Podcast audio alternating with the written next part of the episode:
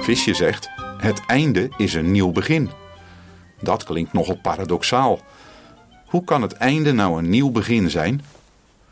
Als je de Bijbel een beetje kent, weet je dat dit slaat op het einde van het leven van Jezus op aarde en het nieuwe begin dat wij daardoor kunnen maken in onze eigen levens.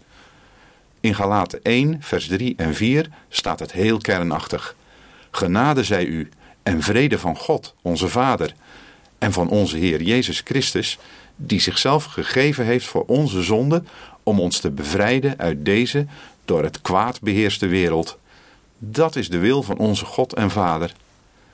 Wat een heerlijke gedachte dat onze Heer Jezus Christus ons bevrijd heeft uit deze door het kwaad beheerste wereld.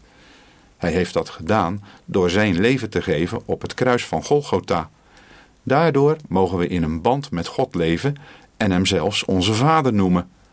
En Hem uiteindelijk helemaal leren kennen als we bij Hem zullen zijn.